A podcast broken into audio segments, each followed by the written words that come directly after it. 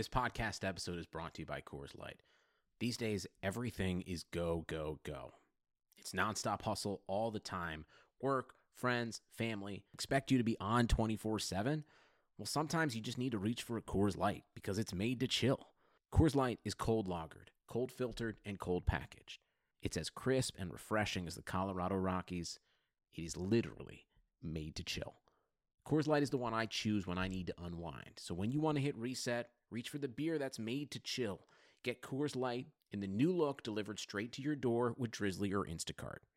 Celebrate responsibly. Coors Brewing Company, Golden, Colorado.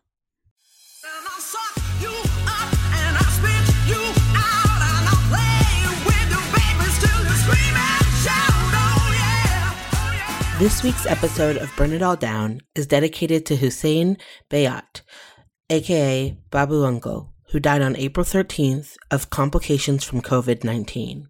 He was a pillar of the Muslim community in Mississauga, and he will be very greatly missed. Hi, flamethrowers. Amira here, and I am running the show this week. I am joined by my co host, Brenda Elsey, Associate Professor of History at Hofstra University, Jessica Luther, author of the forthcoming book, Loving Sports When They Don't Love You Back, in Austin, Texas, and freelance extraordinaire, uh, sports reporter Shireen Ahmed from Toronto, Canada. And today, we're going to discuss what college sports might look like when we come on the other side of this. Plus, we will reimagine sports in general and think about what we might want to see different as we start to rebuild. Also, Brenda interviews Colombian national soccer player Vanessa Cordoba on the struggle to keep women's professional leagues alive in the face of rampant sexism and in the time of COVID. But before we get into that, we know the WNBA draft was on Friday. Me and Lindsay have a hot take on that. If you want a larger discussion, um, that is available now. Check it out. But I wanted to quickly, quickly ask the rest of my co-hosts a quick hit reaction moment for the draft. Shireen, I oh. think I know what yours might be. I love New York Liberty, but I really appreciate how the WNBA created this day for me and for my love for UConn. So Megan Walker going to Liberty because it's just it's just so lovely. I'm just I was very happy. I was very happy about everything. I'm very happy. Jess, what was your Yeah, I don't have any smart like WNBA an- analysis as far as like what this means for the team. I just want to mention that Satou Sabally had the most amazing blazer and background fabric on her live feed. She just looked phenomenal. And I also want to say that Jocelyn Willoughby from Virginia, she was drafted 10th by Phoenix and has since been traded to the Liberty for Shatori Walker Kimbrough. Jocelyn Willoughby was wearing a sleeveless black dress and her arms were phenomenal. and so, like, those two things really stood out for me. Satou Sabally and Jocelyn Willoughby, they just brought it with their fashion. Now, Brenda, I know you didn't watch, but you saw some of the reactions as somebody looking at it from like the outside a little bit. What was your kind of takeaway based on the reactions you saw other people having? Well, on the one hand, I mean, I loved all all the reactions, and I loved how much people knew how much they cared about it. So, like, Lindsay had a thread on power plays, and then I was following you on Twitter and Instagram and everyone else, and so I was just like, this is a great thing. I'm learning. I know there's a lot going on with the Mystics. And so I felt like excited. The fact that everyone's super psyched about New York Liberty made me think I might get some visitors when the season happens. Oh, so, yes. So, you know, I was like, yay. But the fashion was beautiful. The pictures are beautiful, how excited they were. So, yeah, it was cool following the, the reactions for sure. Yeah, I had a great time watching it and talking to a friend of the show, Courtney Cox, tweeting through it. Me and Lindsay do a deeper dive on this. We definitely shout out Satou's entire aesthetic and general awesomeness. We also dive deep on both a production grade for the draft. I'll give you a clue. It's a tale of two halves, you know, starts strong, then trails off.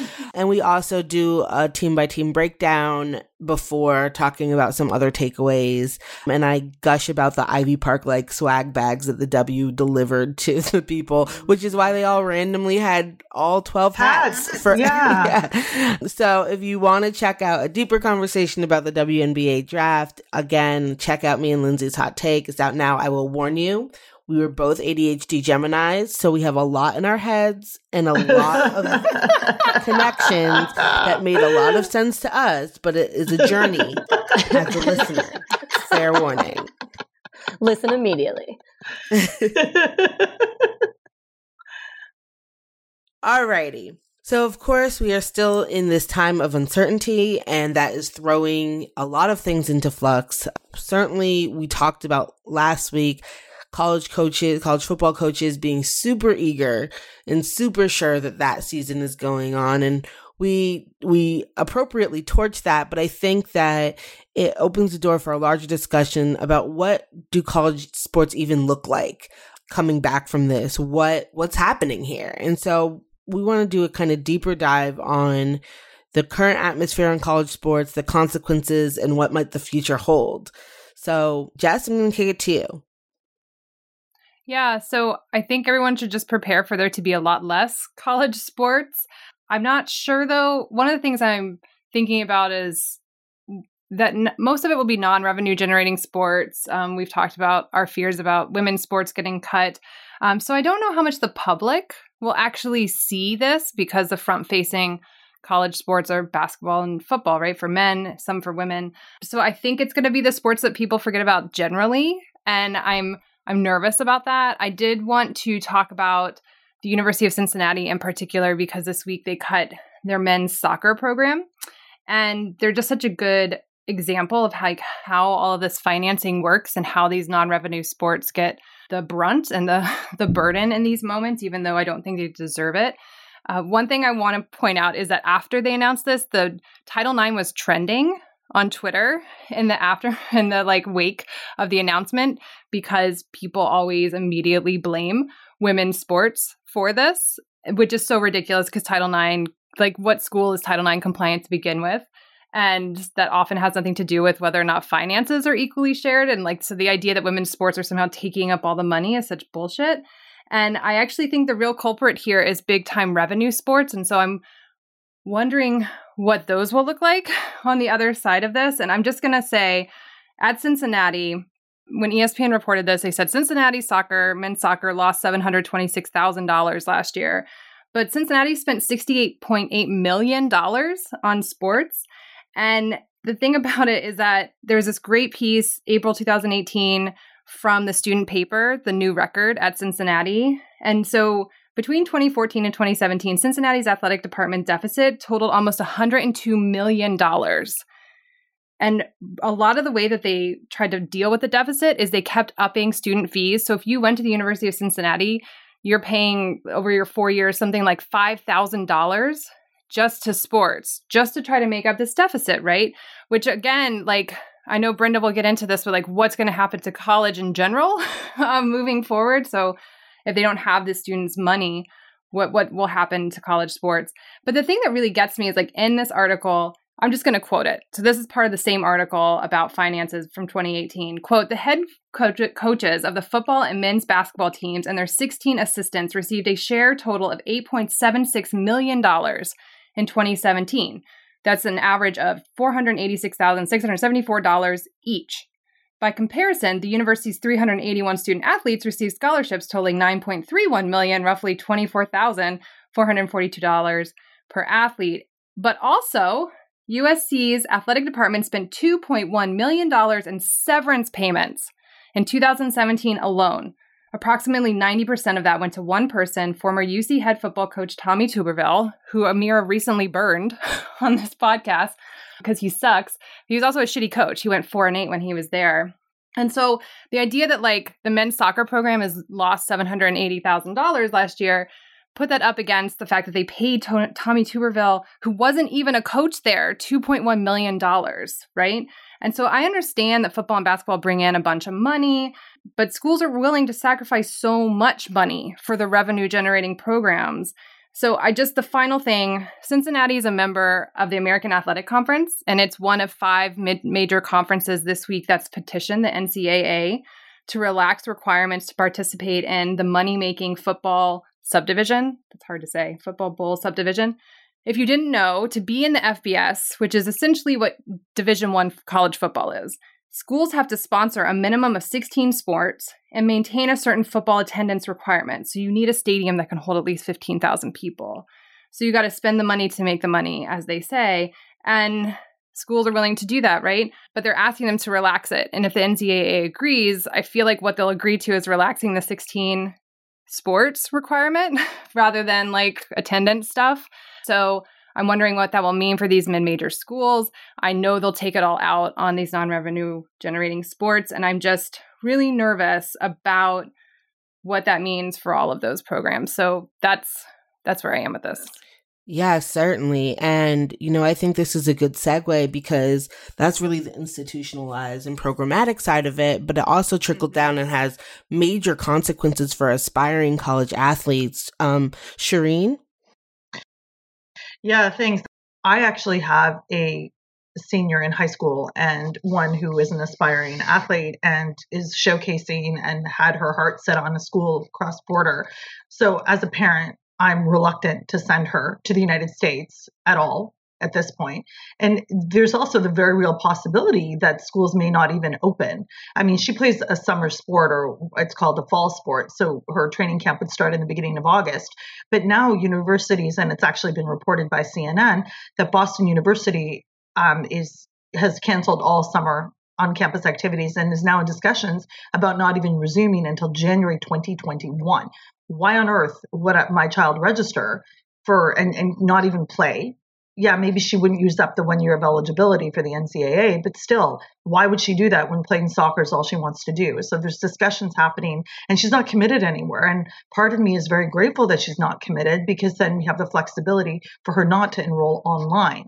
Like it, the whole thing is like, you know, maybe take a year off, maybe work or train at home or something because these are the discussions we're having now and you know the the implications on this and many of her teammates are going through the same thing what do they do at this point particularly the issue of sending her you know to the us is just that's just not something i feel like i want to entertain. It's a discussion for a different time.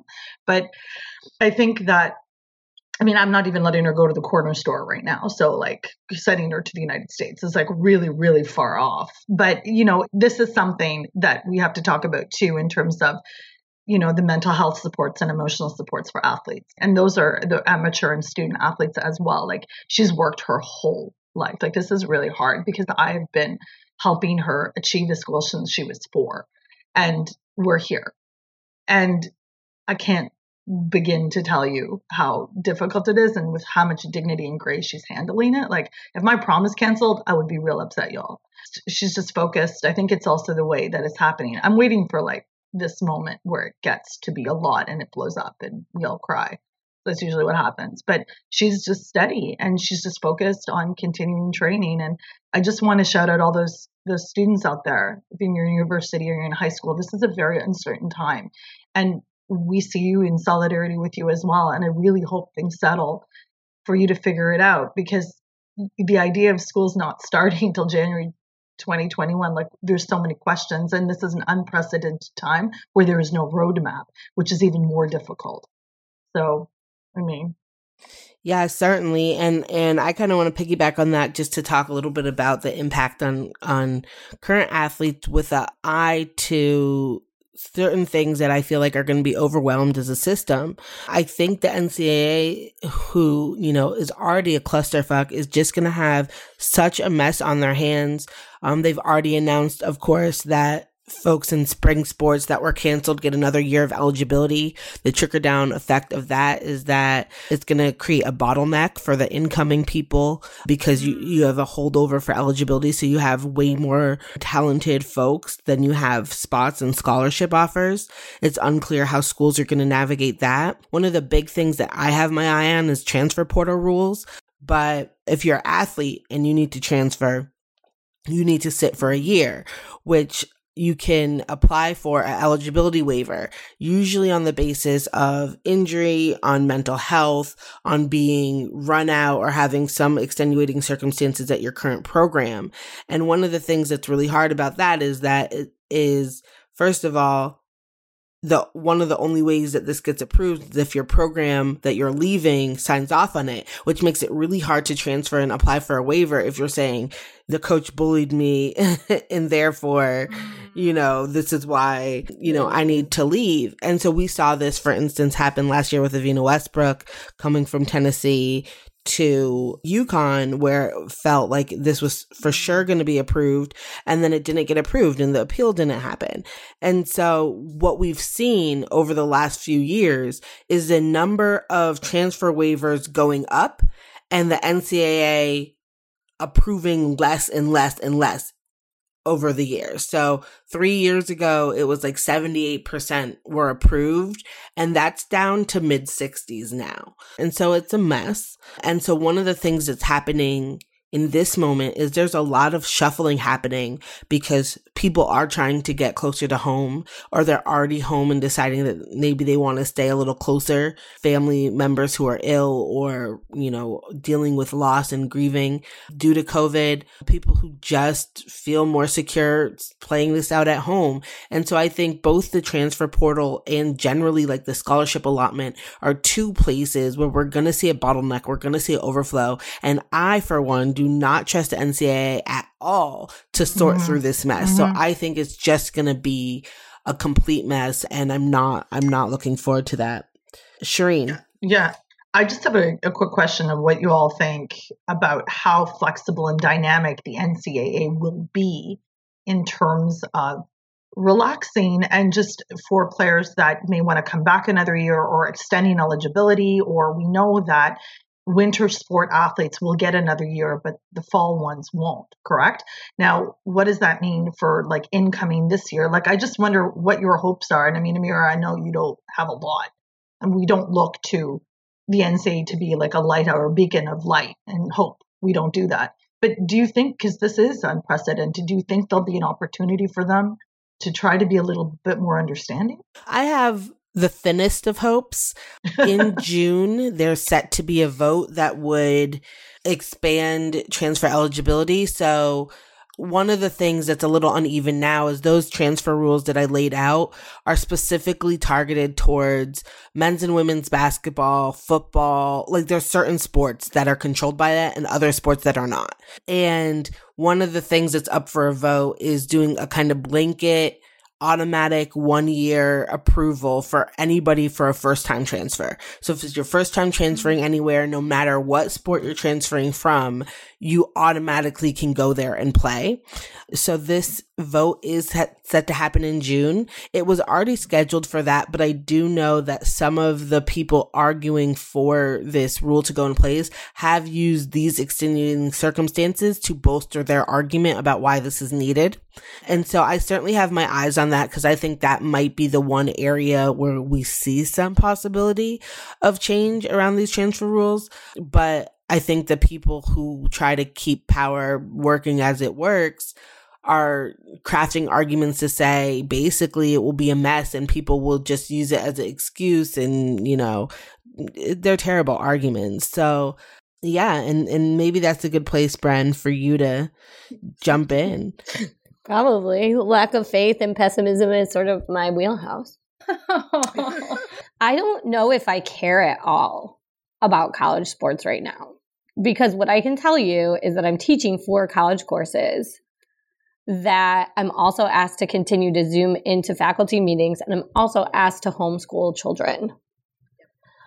I'm also asked to continue with my research as planned, but without any research leaves and or budget guaranteed. And and yet, and yet with all of that, my students miss the university so much.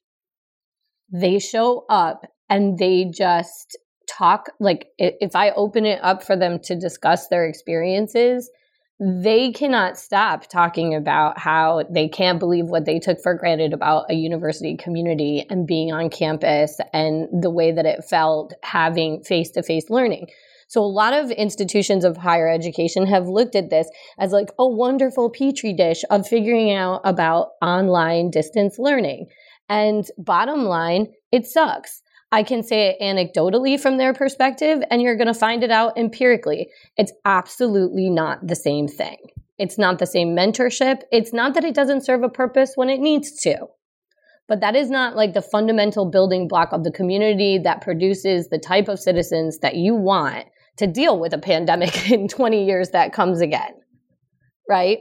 So that relationship between faculty and students is the only essential mission of a university. That's it. There's nothing else.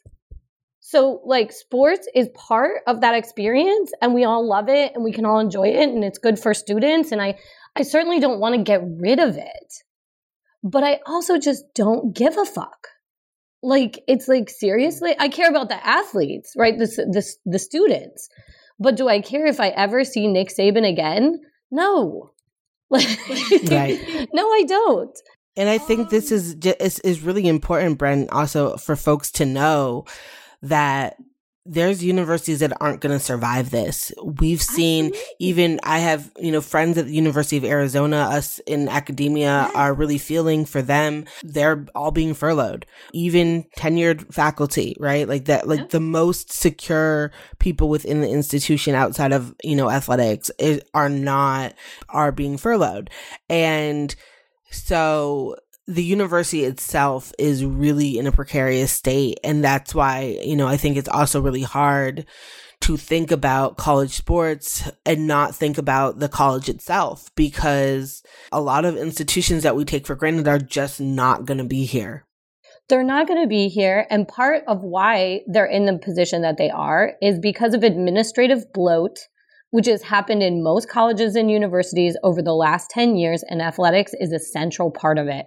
It's a central part of microfinancing. For example, to say you're going to pay a hundred million dollars for X stadium that you're going to pay off in X number of years and stuff like that. Not only is it on the backs of student fees, but it's on the backs of depressed wages for faculty, free labor from students, and a buy-in from the community and state taxpayers.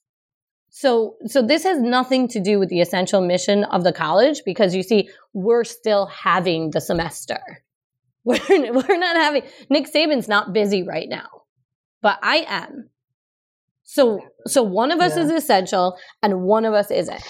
I mean, I'm hearing you and I, I appreciate everything you're saying, but for someone like me who's watching a child whose idea of college university is completely wrapped around sport. It's really hard to divorce that. And i'm a brown parent. Like obviously education is everything but it's so hard to separate that when my kid has been following through a system which is the only system that exists and that she knows on how to get there through with sports. Do you know what I mean? So I, I totally course. like empathize. I'm sympathetic. It's of just like I don't. I'm sympathetic I, to dreams dashed. I, I, don't know what to do. I'm, I'm, I, want to burn the, everything I think down. one of the things that that that raises is the point that I kind of wanted to raise about what this is going to mean for colleges who really market themselves completely tied to their sporting identity. And so one of the only yeah. times you see commercials for schools are during March Madness, right? Or during mm-hmm. college football Pro- playoffs. Football games. And I'm like, yeah. oh my God, we had a commercial? Who knew? But that's yeah. the only time you see it. And the other kind of part of that, to your point, Shireen, is like Penn State, for instance, understands itself their their mythology about themselves is all through sporting moments when they recruit they recruit people through these kind of sporting congregations around football or women's volleyball or whatever, they recruit people around this community sporting culture. That's the buy-in. That's how they tell stories about themselves. And so what does it look like if we've for so long been wedded to a model that for many schools, and not all of them certainly, but for many schools, the entire thing that they're going on is about what sports will give you once you're in this space. paired with the fact that people are receiving way more instruction into how to get into these spaces via athletics than through book learning, than through testing, whatever, because it opens doors that oftentimes are closed off to other people. And so I completely, you know, empathize with what you're saying. And I think that is just an indictment of the system itself. Um, and, and that's kind of where we're at with it is that under this moment, all of that's crumbling down. Bren? Yeah, as I said, I'm so sympathetic to Dreams Dashed and the way in which young people have worked so hard and are going to be so disappointed. I am equally feeling that for students that had, for example, their first semester was supposed to be a semester abroad and they worked so hard for the last 12 years to get the language and to do the IB programs and to do the things that would allow them to do that. All the dreams dashed are valid and heartbreaking. But it's also a moment i just i just can't help but argue that the essential mission of the university is not to provide a space for people to play sports. It's part of the community. It's great. It's wonderful. It's beautiful when it's not exploitative, but it is. And it's time to rethink it altogether because right now, administration is going to start to make cuts to faculty. And it's going to be argued that they're in this crunch and thus there has to be less teaching. And to call a student athlete a student athlete with student in it first has been ridiculous at some of these schools for so long. And it's a moment I think instead of trying to like cobble back and see what we can do with less, to say no. Like, what kind of a college do you want? And sports for me is just, it's not the central mission.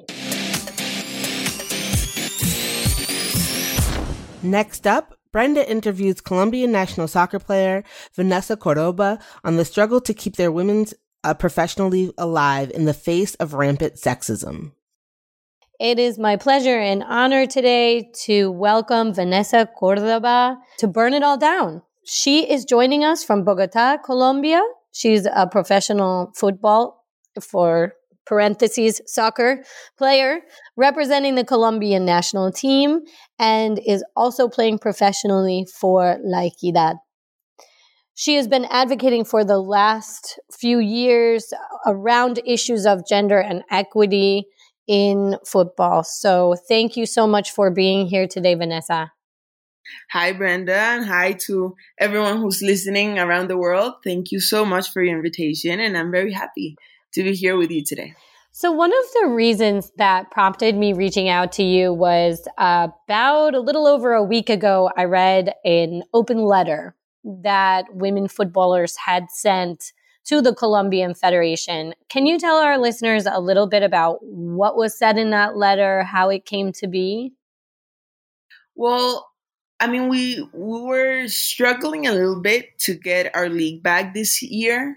We finished last year's, everything went great. Well, of course, after having to publicly express our uncomfort towards the, the way women's soccer was treated here in Colombia, not only with our league, but within the national team. You know, I think it's, it's a worldwide issue. We can see it in different national teams. So we got to our point where we just said everything, everything publicly in a press conference. So after that, I mean, we got the attention of the government. Well, the federation started to get more on top of it as well. So we got to get back our league because they had said after two years of doing it, they said, okay, we're done with it. It's finished. So after all that happened, we just said, okay, enough. We've got nothing to lose. We're going to tell what's going on. So we did it. We got it back. It was good. I mean, it was only two months long. Not enough, but it's part of the process. So we just took it and then we, we kept playing. We finished the league. And then again, we got to the same point where we didn't know when our next league was going to be or anything about it. So we got to like show our, our, our, like our, the way, like why we were worried about our jobs because at the end of the day, it's, it's, about 400 to 500 women soccer players job so we expressed it to the public with journalists, and we got the attention again. Um, and they said, okay, listen, we're going to do it. Uh, we started working a bit closer with DIMAYOR, which is the entity that governs professional soccer in Colombia. It's part of the federation. So we, we got the chance to sit with our president. We, we told him like our point of view. They said, okay, listen, we're going to work this out. It's a big struggle. We got no sponsors. It's very hard to get sponsors for women's soccer or women's sports, which I actually don't believe. But that's what he said. So things started getting on track and they, they said, okay, there's going to be a league. There's going to be 20 teams the teams are going to start calling their players again to start preseason. The regulations were supposed to come out around the time we had to we, like everything of coronavirus came out came out. So a lot of us started um, preseason without signing contracts because we're gonna we were supposed to sign it the week the regulations came out. And that week, as I said, it was the one that we all had to go into quarantine. So I mean that that's kind of what happened. So we decided to publicly like give our opinion because the situation of Independiente Santa Fe came out where they said in their press release that they were suspending the women's team's contract, whereas with the men's team, they were just going to bring it down to 50%. It was like, it did a huge boom here in Colombia because, I mean, people are aware of women's soccer and our situation, but this was like like people just went crazy about it. So the team had to go out next day saying like no, people misunderstood what they wanted to say. That women's uh, women's contracts weren't suspended. They were also gonna were gonna like got like they were gonna bring it down to fifty percent. So I mean, it was something good. I mean, because it opened a door to show the reality of many football players here in Colombia, women football players, because Santa Fe's issues was like the best of the worst you know? So a lot of people started um, talking about it and we didn't really say anything about it because we understand the situation where we are as, as like as a, as a society you know? So we decided to come out with this open letter not directly to the federation but to the public you know?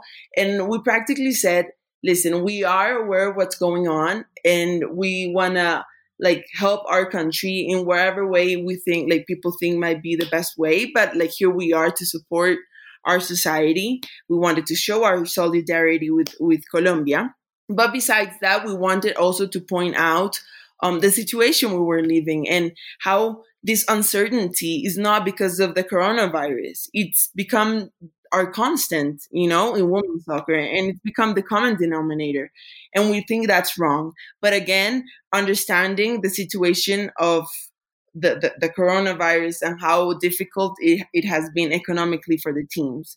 So that was kind of the point of, of the letter and, and what we practically said in it. We divided it into three parts uncertainty, like labor uncertainty, which comes down again to the we need equal opportunities to play. You know, the, the reason why teams right now don't have contract obligations with us is because we didn't get the chance to even play because we had to spend the first months of the year fighting to get a league. And then it went down again to what kind of like working conditions we have. So, for example, last last year's working conditions where all teams had to have at least five professional like players. So they had to assign five women football players. So the rest, the rest, the the other twenty that could be part of the team didn't have to have a contract. So can you really call that a professional league? Um, so we wanted to point it out those things as well. And what are the salaries on average? On average, even if you um, get a contract, right? If you're one of the lucky people or yeah, talented. They're all talented, I know. Uh, but I also mean if you're fortunate to get one. To get one, yes, I would. We have no like last word on this because we don't see everyone's contracts, but I would say around one to two million. I mean, the minimum wage here is 800, 800, like 80 something million pesos. So, I mean, it's a little bit over that but and on average you know because we have two or three cases which go like to way to the other side like they're good. But on the majority of cases we get like the minimum wage to like uh, to one or two million pesos. And so in dollars we would so right now one million pesos uh, one dollar is equal to three 0.5 mil, uh, million pesos, uh, thousand pesos. So it's about two hundred and fifty dollars. Is that a month or a week? A month. A month. And Bogota is Mm. not a very cheap city, if I remember. Uh, no, no, it's quite expensive. But yeah, wow, that, that yeah, that's difficult. It is. It is. It is difficult. Yeah, I would. I would put it as like the minimum wage and a little bit more, a couple of bucks more. So That So, how much we've read a lot and we've covered on this show a lot the ongoing gender discrimination within the Colombian Federation. How much has that affected this process of trying to get this league off the ground? I think it affects in every way, socially and as athletes. You know, you, we can train as much as we want. You know, we, we can train twenty hours a day, but at the end, if we don't have competition, it's worth nothing. And there's also a different way you grow through competition. So the, the entire process as athletes and as a sport in Colombia, it's obviously like limited because of this. And if we don't get this support in the national team, that last like last Pan Am games, we got the the the gold medal.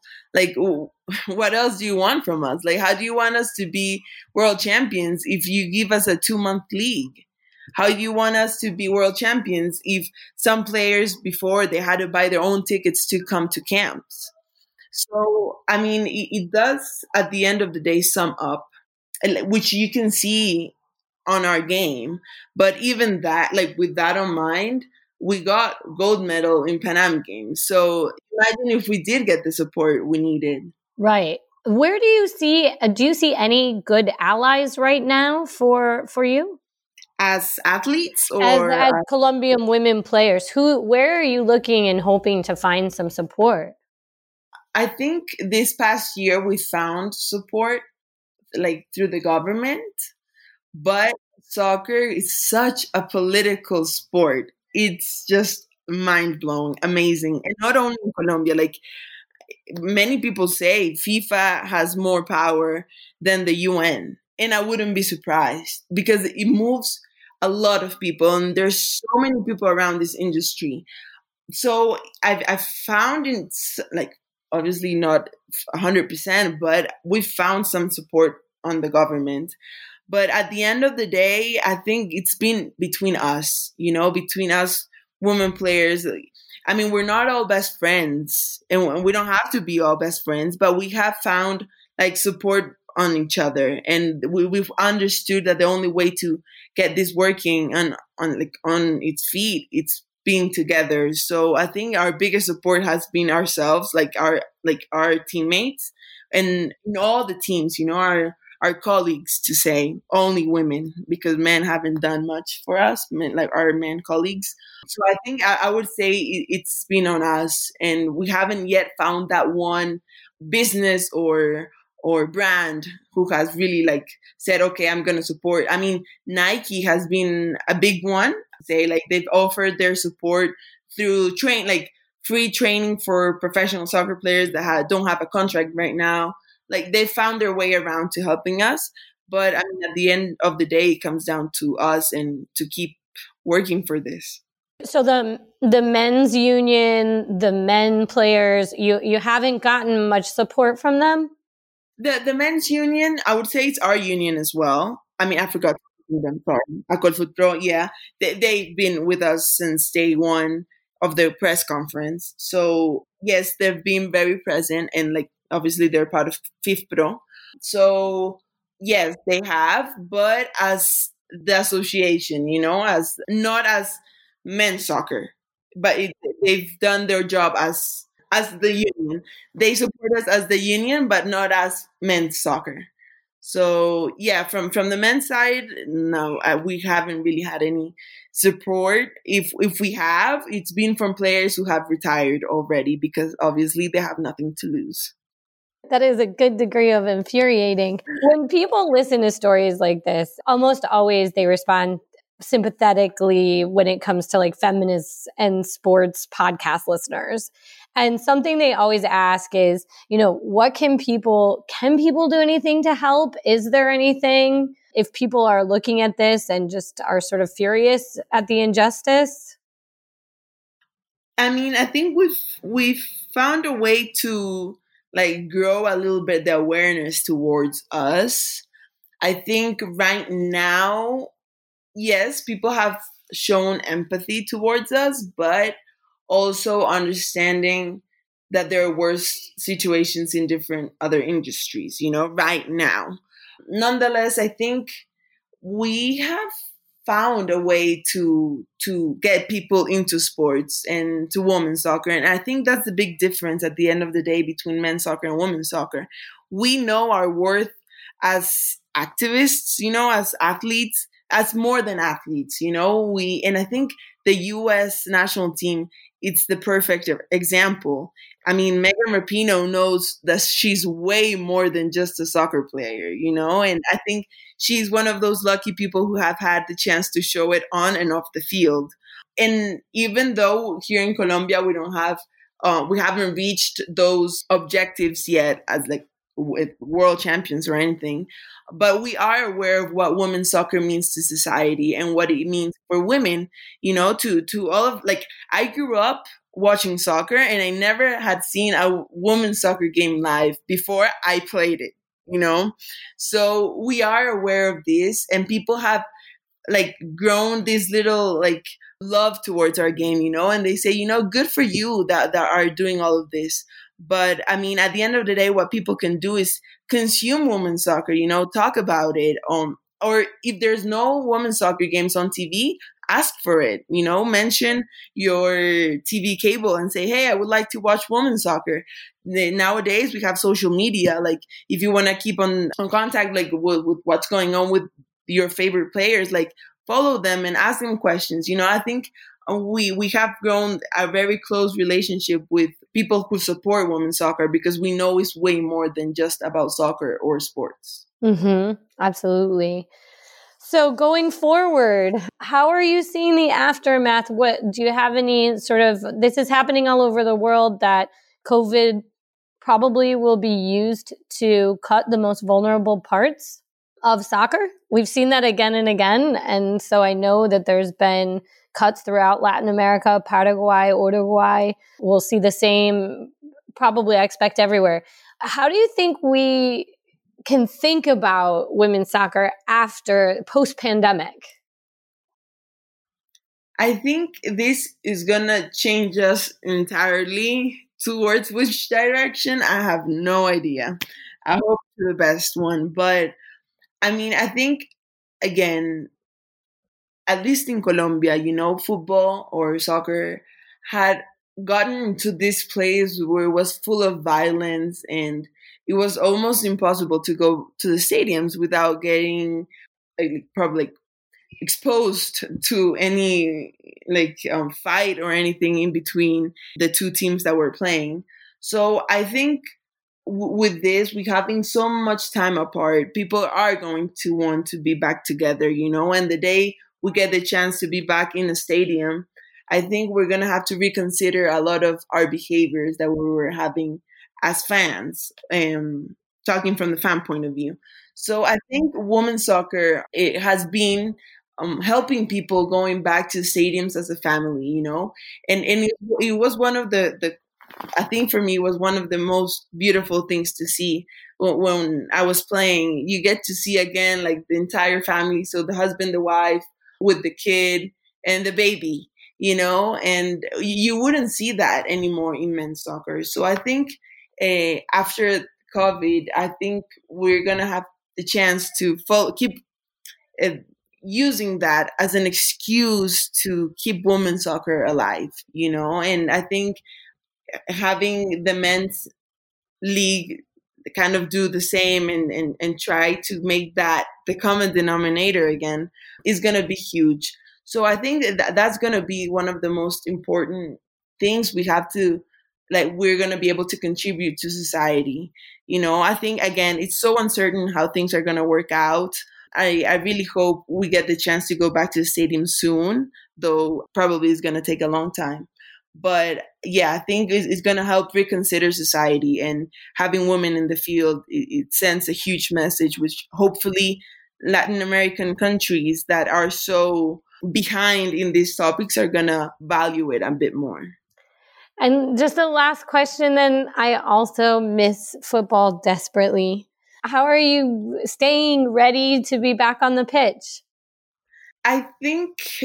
Are you the, running around your house in circles or how do you do it?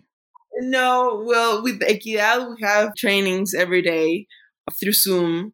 So that's kind of the way we, we're, we're still connected as a team we have our the goalkeeper session is is, different. So um, we do a lot of jumping. You know, we we we use if we don't have cones or anything to to like show the limit of our goal, we use books and we have to be a bit creative here.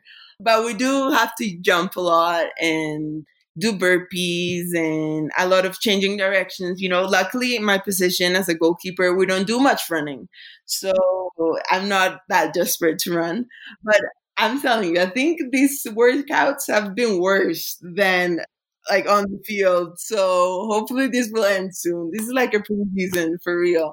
But no, it's been very cool to to kind of use your imagination to actually do your your kind of workouts and try to apply it to the field you know? I think it's something as, as athletes have started to use but not fully. But when you do exercises actually think on the player you're training for you know? So if you're going to jump to like for a crossball well here clearly here you don't have a ball coming at you or in the air. So you have to actually imagine the entire play. So I think it works a different part of your brain. Mm-hmm. I, I got. I kind of feel like you all should post some clips from it, and we can all try to follow along. yes, you know, I think I haven't seen many. I mean, I see athletes working out. I, have seen yeah, yeah, a couple of, of players working out, but most of them, you know, they have their, I mean, men players, so they have like their amazing gym. Exactly. Go outside. Us, we don't really get that. So yes, I'll consider putting some workouts. Well, Vanessa Córdoba, thank you so much for coming on Burn It All Down, and we hope to have you back again soon. No, thank you, thank you seriously for for being on top of women's soccer and not only in Latin America but in, in Colombia. It's very impressive. I'm honored to be here. So thank you. Hopefully we'll get the chance to meet personally soon and hopefully in a stadium. I would love it. All right. We touched on this a little in the last segment, but really, what I wanted to ask you we're in a moment where, like we said, a lot of institutions, a lot of sporting spaces are kind of crumbling down. But it also creates a possibility to thinking about rebuilding and reimagining, a possibility for thinking about what might sports look like going forward. And if you were in charge, what would your blueprint be? What would your game plan be? So I wanted to shift the tone a little bit, put on our kind of imagination hats if I gave you all a wand and made you sporting commissioner for whatever the globe, the world, what's one thing you would change as we rebuild and reimagine? How might you do it? Bren? I have a, a really long laundry list of things that I can just say quickly, and it's mostly about soccer, which is I would love to see a mixed gender competition.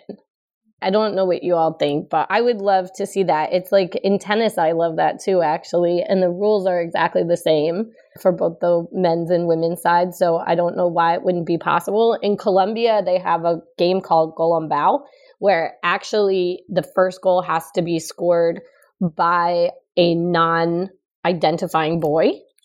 Like, like I don't know how to say that. Like either non-binary or female woman identified and then it switches every other goal and you can't have majority of boys in youth soccer on the offense so like there's ways to do it you can't just sort of throw it together but be so cool anyway i would also like all-star games i don't know shireen you might not think this is a great idea. But I, uh, but I, I would like it. They never have all star games. Like I love the basketball ones, and I don't know. And I would like clubs to be, uh, you know, deprivatized or made back public.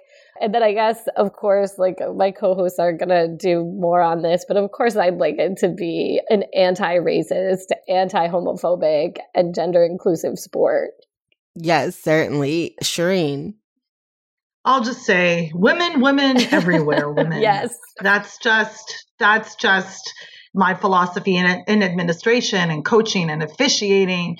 That's what I, I want. I want everywhere from FIFA to NCAA. I want in grassroots leagues. I want in high schools. I want all the time everywhere. We don't see it like everything from NCAA having on their website saying that over 40% of NCAA women's teams have a female head coach. And this is in 2016. But that's not what I'm talking about. I'm not talking about only women's sports. I'm talking about all sports. It is okay for women to coach men. Becky Hammon, hello. Brittni Donaldson, hello. We can do it. And for those that don't know, Brittni Donaldson is the assistant coach to the reigning and continuing 2019 NBA champions, the Toronto Raptors. I will just add that. Now, my point is, is that you, oh, sorry. we, I got so excited, I knocked over shit on my desk. Um, so, I get so excited when I talk about the Raptors. Holy shit. I'm in a little tent I made on my laptop with my mic, like with a big like shawl over me, and I just get so excited under here, everyone. The thing is, is that just just women increase them, increase the visibility, increase the opportunity for young girls to aspire, increase mentorship programs, increase opportunities for internships. Because if you're gonna use that fucking student labor, at least intern the kids and give them a like a pliable, at least give them an opportunity to put that on the resume. Give them something back. Don't just take their labor and run away with it. Help build it. Women are the pillars for everything in the world. I'm not overstating a fact. This is just reality. And I don't understand why they're shut out. I want them in the decision making rooms. I literally need women to be in control of everything. Like I've already decided where I want my co-host to be as queens of the universes. Like I, I've talked about this. I, behind the burn, I already said I want Brenda to take over FIFA. I already know this. I want Jessica to reestablish the entire NFL and like football college. I want Amira to basically dictate and create policy for everything in terms of college sports. I want Lindsay to do the WNBA. I'll take over hockey. No offense, to Dani Rylan, but you need me out here. See, so the thing is, is that I've already I've already put a lot of thought into this. There's so many people who have so many good ideas that aren't getting the exposure and opportunity. Again, women, women, everywhere, women. Jessica. Yeah. So all of that. Anyone who's heard me talk about my book that came out in 2016 called um, Unsportsmanlike Conduct knows that I've been on the same beat for a long time now. And I have been advocating for a long time that we need to take the big money out of college sports. I, you know, we just had that entire great segment before this one where we really made the case for why this is such a problem. And you know, people have been making this case for a long time. And I do feel like this is like a moment where we have to reassess. I mean, the problem with so much around college sports is the arms race for these college coaches that get these giant contracts and then they dump them when they suck at coaching and they continue to pay them millions of dollars even when they're not coaching. Like the the whole thing i mean we are paying assistant football coaches at college universities over a million dollars a year to coach sport. I mean that is so ridiculous and all of the ripple effects of that that are so bad. So, I mean, like, I could just wave a wand, I mean, I don't know how you do it in the current system because the NCAA is set up by the very people who make all the money off of the NCAA. So, I don't know, like, the how of how you fix this. But if I could do anything, it would be like I think Brenda said it before, you know, college football coaches shouldn't get paid any more than the professor who gets paid, like the highest professor salary or the average professor salary. Like if they're going to be workers at a university, a educational institution, that's what they should get paid. Um, we should just cut the arms race. We should put that money into either other college sports, make it, give it to the women's sports who so desperately deserve it after all of this time, but maybe just give it back to the school. like put it into the actual education oh God, part of the educational institution. Yeah, right. And so I just feel like I feel like that's such a doable thing. Uh, at the same time that I feel like it's also impossible just because of how the current system is set up and who controls it. So that would be that would be one of the first things that I would want to do. Yeah. So part of that I mean transfer stuff obviously in the governance like uh Jess and Shireen talked on but a lot of what I've been thinking about is youth sports and how youth sports come back mm-hmm. especially thinking Bren about um gender segregation in youth sports starts so early it starts so so early yeah. and it yeah. starts early in a way that has bears no logic if your logic in general for gender segregation in sports is that you think there's a physio- physiological difference in that boys and men are stronger and faster and all of that and therefore must play play separately. Well, that logic doesn't hold up at the youth level when girls who develop earlier and hit puberty earlier, really up through middle school, are the absolutely the ones kicking ass in sports. So it doesn't even hold up to that logic um, if you subscribe to it. And I and I feel that you know, youth sports. This is a moment not only where we could see the kind of governance of sports change. But I've been thinking a lot about exposure to various sports. One of the things we talk about is how people get tracked into certain sports. So if you're a black kid from mm, Philly, yeah. you know, you have a set amount of sports in front of you given to you as possibilities and not others. And we've seen what a little bit of exposure and resource has done for, say, women's bobsledding. Elana Meyers here, you know, friend of the show, personally recruited a lot of black women to the sport. Seven out of nine women of the U.S. women's bobsled team, um, the last Olympic cycle were black women. And when they did the Don't Rush challenge for bobsledders across the world, there was so much melanin in that video. Like that is what a little bit of exposure and a little bit of resources did to fundamentally change the face of bobsledding. And so one of the things that has happened in this moment is that technology has allowed us to see connections and generosity in ways that were always there, right? If you could always hold a Zoom workshop if you could always demonstrate you know take time to like my kids are doing virtual karate huh. what would it look like to do oh, wow. a virtual karate workshop for people who never have had exposure to mixed martial arts right yeah, i think yeah, so much when i yeah. was when i was a young child smith college held these women and girls in sports days and you would go over to smith and you would spend the entire day from 8 a.m until 6 p.m and you would have a small group and over the course of the day you cycled through a million different sports it was the first time I ever tried rugby.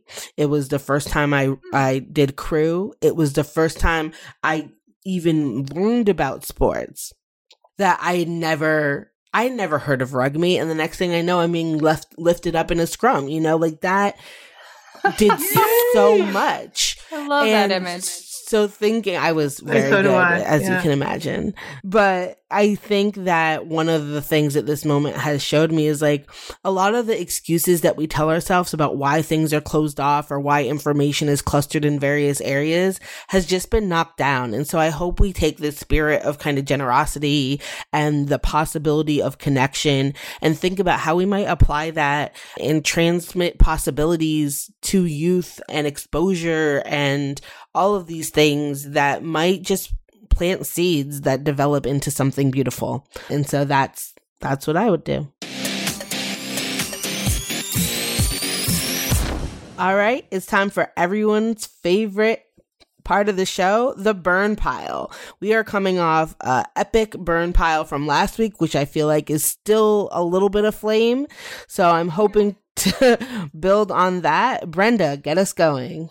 I'm going to burn two things that I don't know anything about, which is esports and hockey. But I do know about racism and I mean a bit. So I can talk about this burn, but I just feel like it needs to be covered. So EA Sports has, do you all play NHL 20? So I'm not alone in not exactly knowing how this works on PlayStation, but I did look at some screenshots and it's a very complicated game.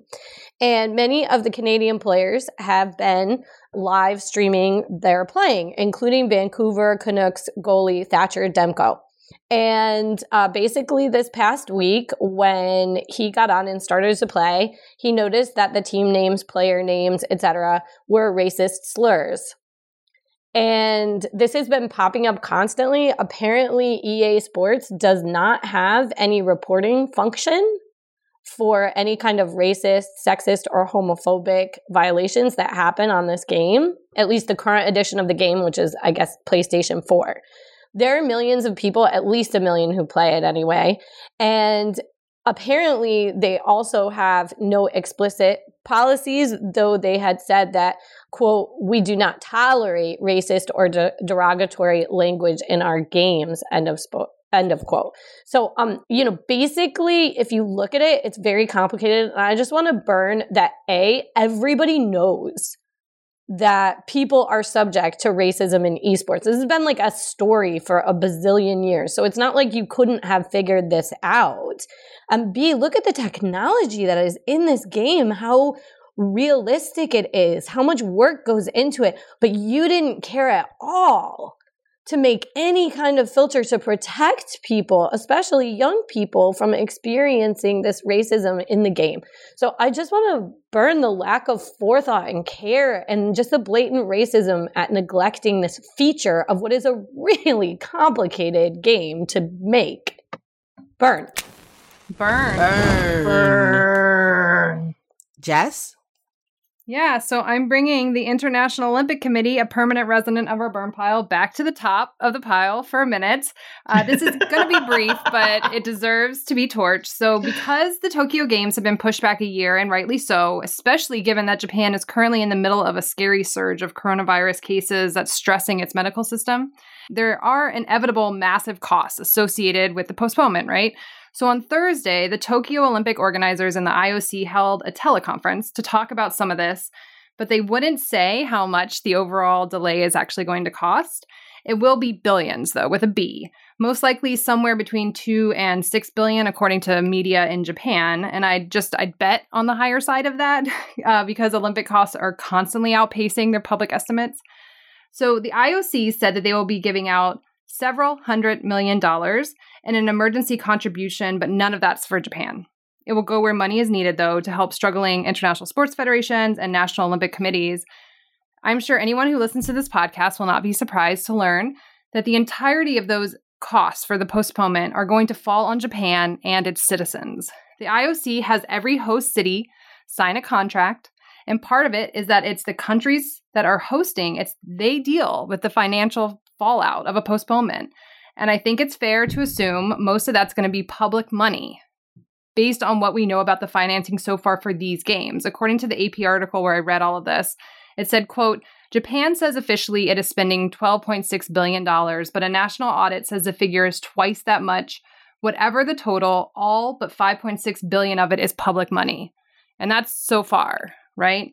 So, like so much of the world, Japan is going to be facing a tremendous economic uphill climb on the other side of COVID 19 whenever that other side comes. That they have also recently paid billions of dollars to host this sporting event and are slated to pay out billions of more, all with little to no financial help from the organization that's going to make the most profit from all of it. Well, I want to burn that. So, burn. Burn. Burn. Burn. Uh, Shireen. Okay, so if the world was burning and things were crumbling, what who would you ask to come and consult you? Obviously, you would ask the Burn It All Down team. But President 45, Orange Cheeto, President Agent Orange, whatever you want to call this man, has asked, hold on to your hats, folks. Adam Silver, Roger Goodell, Mark Cuban are among the people who will be advising this man on how to get sports back and like sort of upstart the economy. In addition to them, he's asked the Major League Baseball Commissioner Rob Manfred, UFC dude and resident twat waffle Dana White, who has been in our burn pile several times and who Amira did burn metaphorically last week for his absolutely cheapo greedy, and that's a technical term I use from Jessica Luther, way of managing something and insisting on holding events during a global pandemic.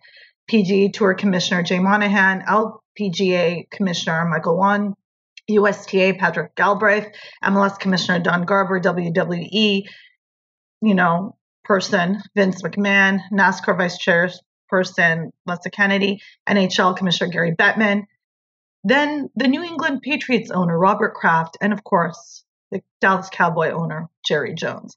No, this is not a comedic NSL like Saturday Night Live skit. This is actually the committee. And you've that other than the LPGA, are there are no women's sports represented on this. But I'm not going to take this seriously because it's not as if this is actually going to be an effective body of which that are going to advise this man. I mean, can you really take Vince McMahon seriously? Can anyone? I mean, I, I, I can't. So this is who's going to be advising 45, who said very astutely, I want sports back. We have to get our sports back. I'm tired of watching baseball games that are uh, 14 years old. This is what I know that's a terrible impersonation. I'm just so fucking mad, y'all. It's better than your British accent. it's better than my British accent. Thank you. It's like I read this and it was from reputable newspapers. I got this article from the National Post. This wasn't from The Onion or The Beaver. This was not satirical. This is a thing that is happening. This man is real. I mean, part of me wonders why doesn't he just get Jared Kushner to advise him on everything because he's unqualified in doing it anyway? I want to burn all of this down in addition to being frustrated and not focusing attention on medical health experts community leaders who can talk about inequalities in the health system talk about how brown and black bodies. You know what i want to see? I want to see 45 sit down and fucking listen to colin kaepernick. That's or rihanna. That's what i want to see. I want to see medical health experts in there advising but that's not what's going to happen because this is trump we're talking about. I want this to go up in mighty high flames Burn. Burn. All right, I have a quick burn and then I have another burn. My quick burn, I'm obviously burning Kyle Larson for saying the N word because don't do that. And he said it with the hard R too. And he said it and you could hear the recording and everybody was like, uh, Kyle, buddy, we can all hear you. And he was like, oh shit. And they're like, yep, heard that. And then they were like, guys, just don't say anything. Well, guess what? We all heard it. We all heard it. So obviously you get on the burn pile because that's just like not mm, okay. But also, the part of that that I do also want to draw attention to is that Bubba Wallace, as your only black NASCAR driver, should not be everybody's shield in this moment. She, he should not be called on to, to talk. He put out a very lovely statement addressing the fact that he had to be, you know, called in to address this, but now they use his statement as another shield for fan reaction to what they think should happen to Kyle Larson. He's fortunately feeling some consequences for this, but all of this was a mess. I meant Bubba Wallace. Did I say Bubba Wallace? Okay. Anyways, all of this was a mess, and that gets on the mini burn pile. But what I really want to burn is to go a little deeper onto one component of the committee of awfulness that Shireen just laid out, and that is we need to spend a little time talking about the McMahons.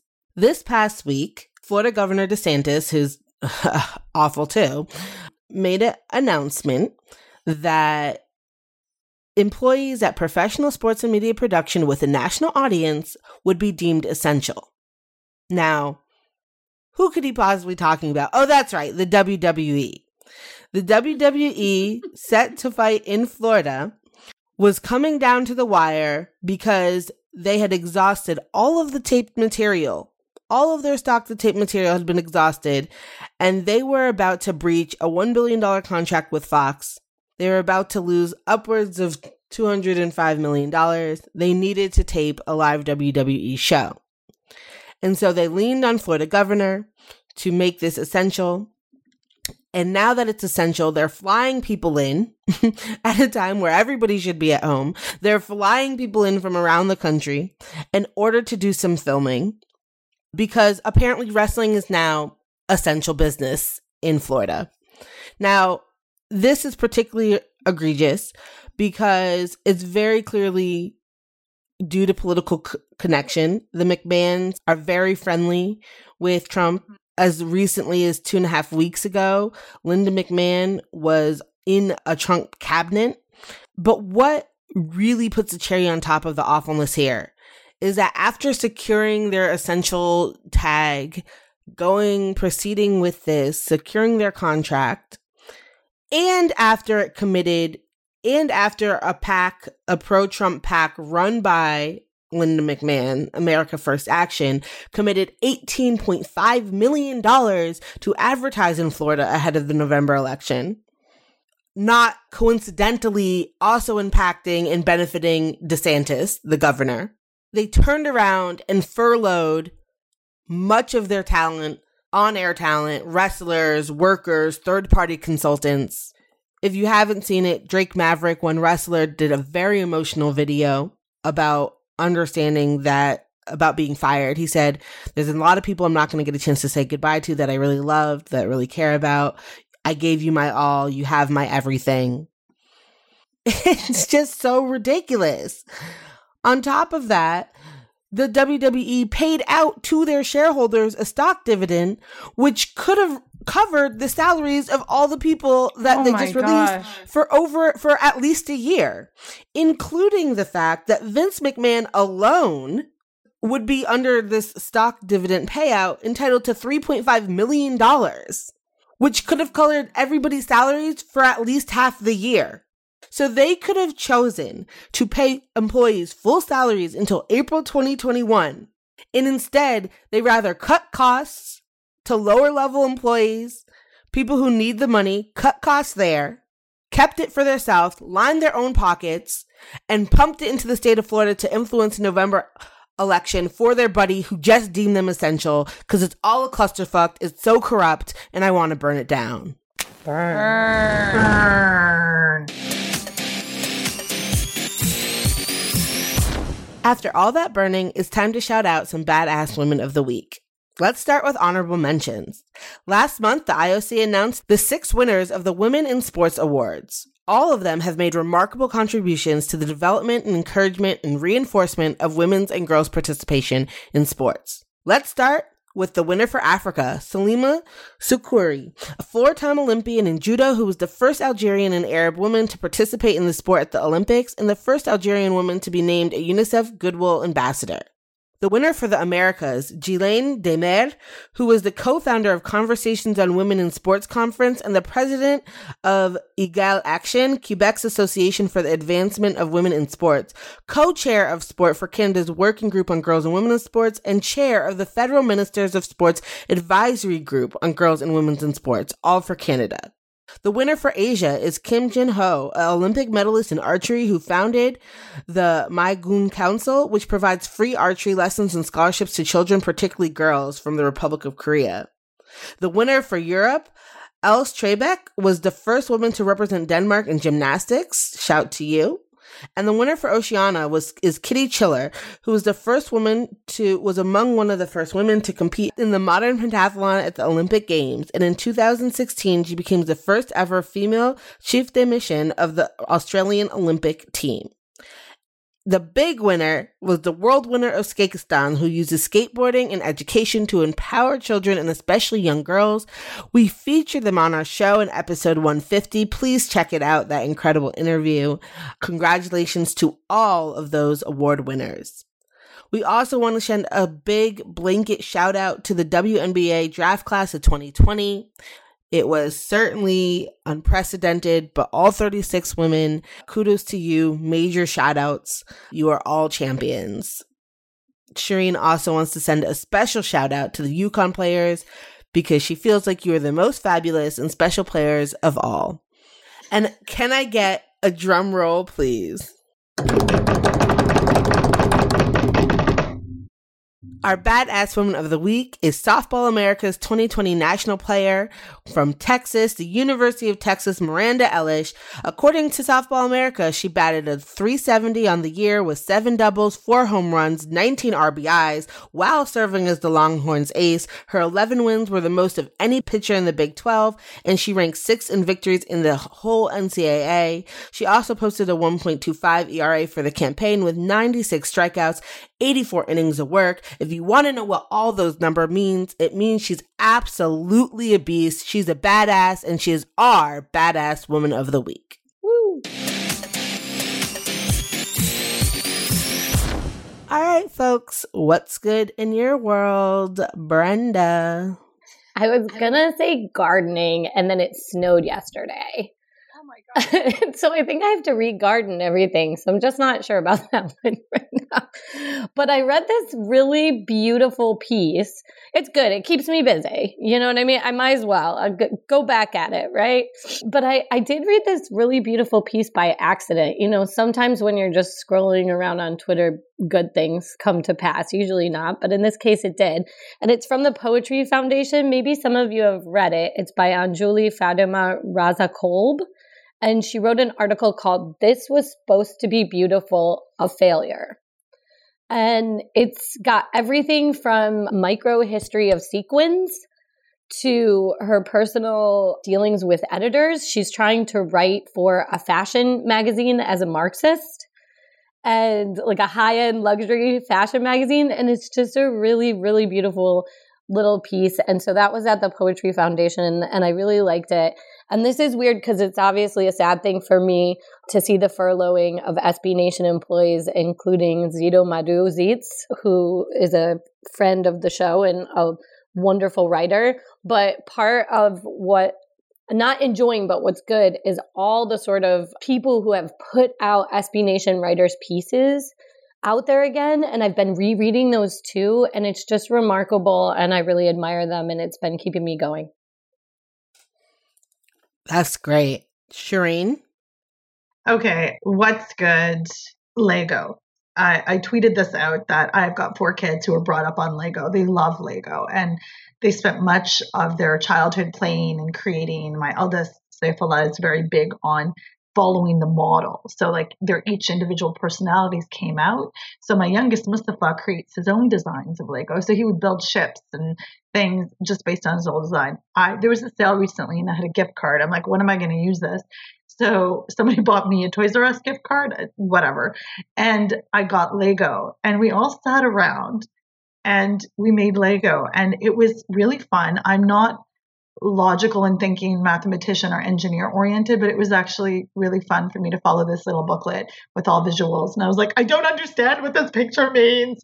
And they're like, that means don't throw Lego at someone's face. I was like, oh, okay. So, I mean, it was a cool activity. And we like just sat around and it was it was like me getting back a piece of their childhood and so much was me running around getting dinner done cleaning managing and they were engaged in this activity on their own it was something to busy them while i did all the other labor so this was this was really fun i've also ordered play-doh because it helps with my anxiety and because I think we're all going to sit down. I have four teenagers and we're going to sit down and do Play-Doh. So Play-Doh. So those like preschool activities that I used to do with them, I'm bringing them back now and they're here for it. Also Belgian waffles. I got my son Mustafa a Belgian waffle maker and I'm perfecting them now. Like they're getting really good. I also wanted to mention that Ramadan is starting later this week. So for you, those of you that are out there in the Muslim community, my friends who identify spiritually, ethnically, community wise, I those of you who may or may not fast for whatever reasons, I'm just thinking of you all and it's going to be very very difficult because this is the first time in my life that anything like this will happen in Ramadan when it's such a communal, such a beautiful time when community truly gets together. We can't do it. And it'll be a huge test for many of us. And much of Ramadan is testing us and our resilience and our ability to you know, be part and practice our faith, this is going to be extra challenging. So I encourage you to reach out to people. There's community supports in place. There's online counseling available for people that feel extra isolated. And for those of you that are alone anyway in Ramadan, um, I will be by myself because my kids will go back to their dad's place for two weeks. It's a very, very long time. So if anybody wants to reach out, if you want to connect, there's a couple of Facebook groups that I have online. Shout out to them and shout out to people constantly, constantly making community within this global pandemic that are creating new communities, that are holding communities. I know this is a long what's good, but it's just, I feel it's important to share in Ramadan. And I hear you and I see you, and I look forward to getting through the month with you. Awesome. Jess, what's good with you? Yeah, well, Shireen, I want to tell you that you should watch Lego Masters on Hulu. It's a Fox yes! competitive show, but it like just makes you love Lego even more and it's really cool to see what people can just do with Lego. I wanted to say one thing that was great this week. The ACLU is suing Idaho over their anti-trans bill that targets trans girls in sports. We've talked about that repeatedly on the show. Lindsay did the hot take about it. So I was really happy to see that the ACLU is taking action. And then I just wanted to like list the things this week that have made me happy. Um, my family got a new cooperative board game called Atlantis Rising. It's taken us a long time to learn how to play it. There are a lot of pieces. Um, and so that part has been a little bit frustrating at times, but we really enjoy these cooperative games. We watched Tangled on Disney Plus last night, which I had never seen before. And um, despite the fact that the women's eyes are too big, uh, the overall story is lovely, and I cried at the end. Uh, I've been playing Animal Crossing like everyone else on the Switch. I am obsessed with Brooklyn Nine Nine right now. You can watch it on Hulu. And then this week, I listened to every single episode of a podcast called Noble Blood that exists. It's all about royalty all over the world. Um, it's hosted by Dana Schwartz. And I just found it like really compelling. The episodes are like 20, 25 minutes maybe. Uh, and I just, I just really enjoyed it. So that's Noble Blood. That's awesome. I have to tell you, Jess, when you were tweeting about Tangled, first of all, it made me laugh because that was Samari's first movie in a movie theater. She was three years old, which tells mm. you, hmm. I was like, wow, they are very delayed watching this. We're very delayed, yes. But the other thing that I had to tell you, I was like, oh, I have to tell Jess the story. Me and my sister took her to see it. We were in Dallas and we took her to see it, and we were like five minutes late to the movie for it to starting. So we watched the whole movie. And then at the end, when her mom turns out to be like the the witch, the villain, me and my mm-hmm. sister were like, plot twist. Oh my gosh. How did they hide that? What like I for sure thought that was the dopest. Like they really got us. And then come to find out it. the first five they minutes. Tell it, exactly. I was like, oh. Yeah, yeah um, but, but I will for- really fast. Yeah. oh yeah, yeah. But I I will forever think about that movie because Samari again being three and like we were in the front row and as soon as the first song came on, she like jumped up and danced. And we were like, this Aww. is we did not go over proper theater etiquette there. but anyway, so does that mean you haven't seen like Moana? Nope. No, I've seen, it. it. Okay. I okay. haven't. Oh my gosh. Oh, Can we do like a, a watch party and I experience it with you? Yes. Yes. I'm yes. putting on that on my list. Shireen thinks I've forgotten about her promise to watch Avatar with me. I have not. so I'm putting you on my list, Brenda, for Moana. All right. I also haven't seen Tangled or any other Disney movies all the way through. So Well, I mainly care about Moana and okay. Coco. Okay. okay. Oh, I did see Coco. That's the only one. Okay. Okay. okay. Fair so enough. Moana. Yep. So what is good in my life is a little bit random. There's a new digital escape game that I'm very excited I'm going to play once I stop talking to you all. Actually, I'm going to sleep and then I will play it. Then what else? Oh, I'm I'm having a lot of fun reconnecting with friends, particularly my friends from college. We tend to be on house party a lot together now. Haven't talked to them in a few years as consistently as this, and that's been oh. very special. And Oh, there's a new Netflix documentary, How to Fix a Drug Scandal. Which, oh, yeah, we started that. It is. Yeah, wow. so wow. That is where I grew up in Western Massachusetts. yes, I ca- I told that's what I said to Aaron. it's a lot, but also tells you a lot about the western part of the state, which is very isolated from the east and so has very little oversight, which in this case, not a great thing, but also a little bit about the politics of the valley. So that is something that has like we binged. It was it was very um it was it was a wild ride. Uh Shireen.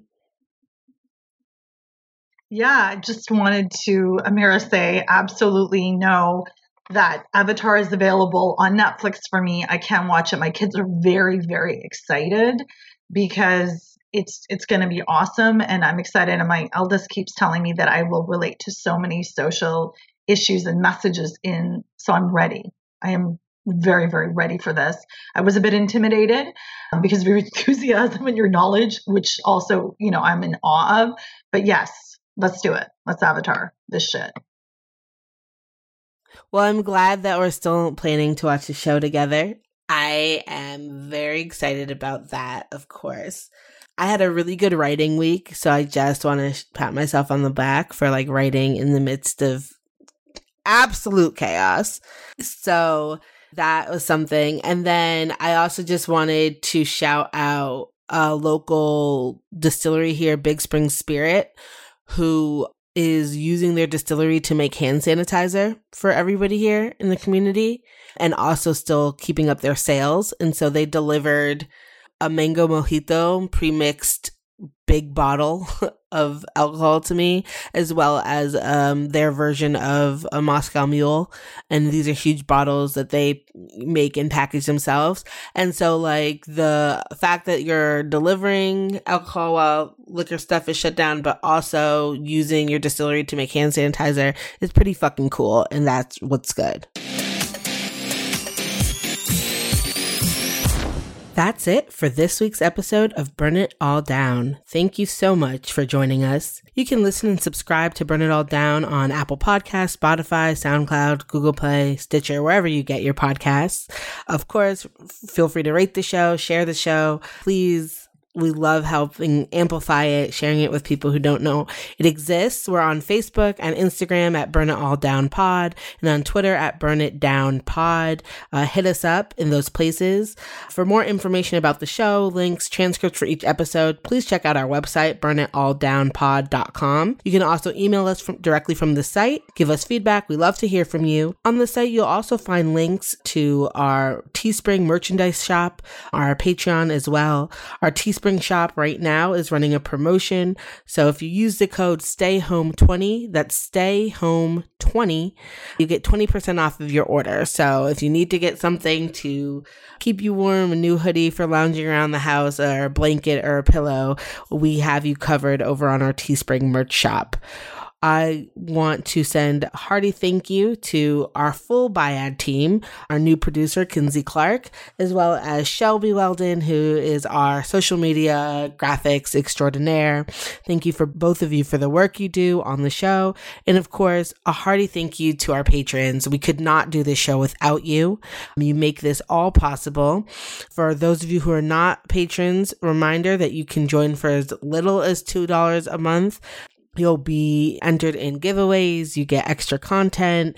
Um, there's some our our latest content is some great discussions on good sports books and movies. Plus, Jessica has the latest behind the fern vlog where you get lots of Ralph content with her dog. So I highly, highly suggest that you come join us over there on our Patreon community. Again, I'm Amira Rose Davis, and from me and the rest of the Biad team, burn on, not out. We'll see you next week, flamethrowers.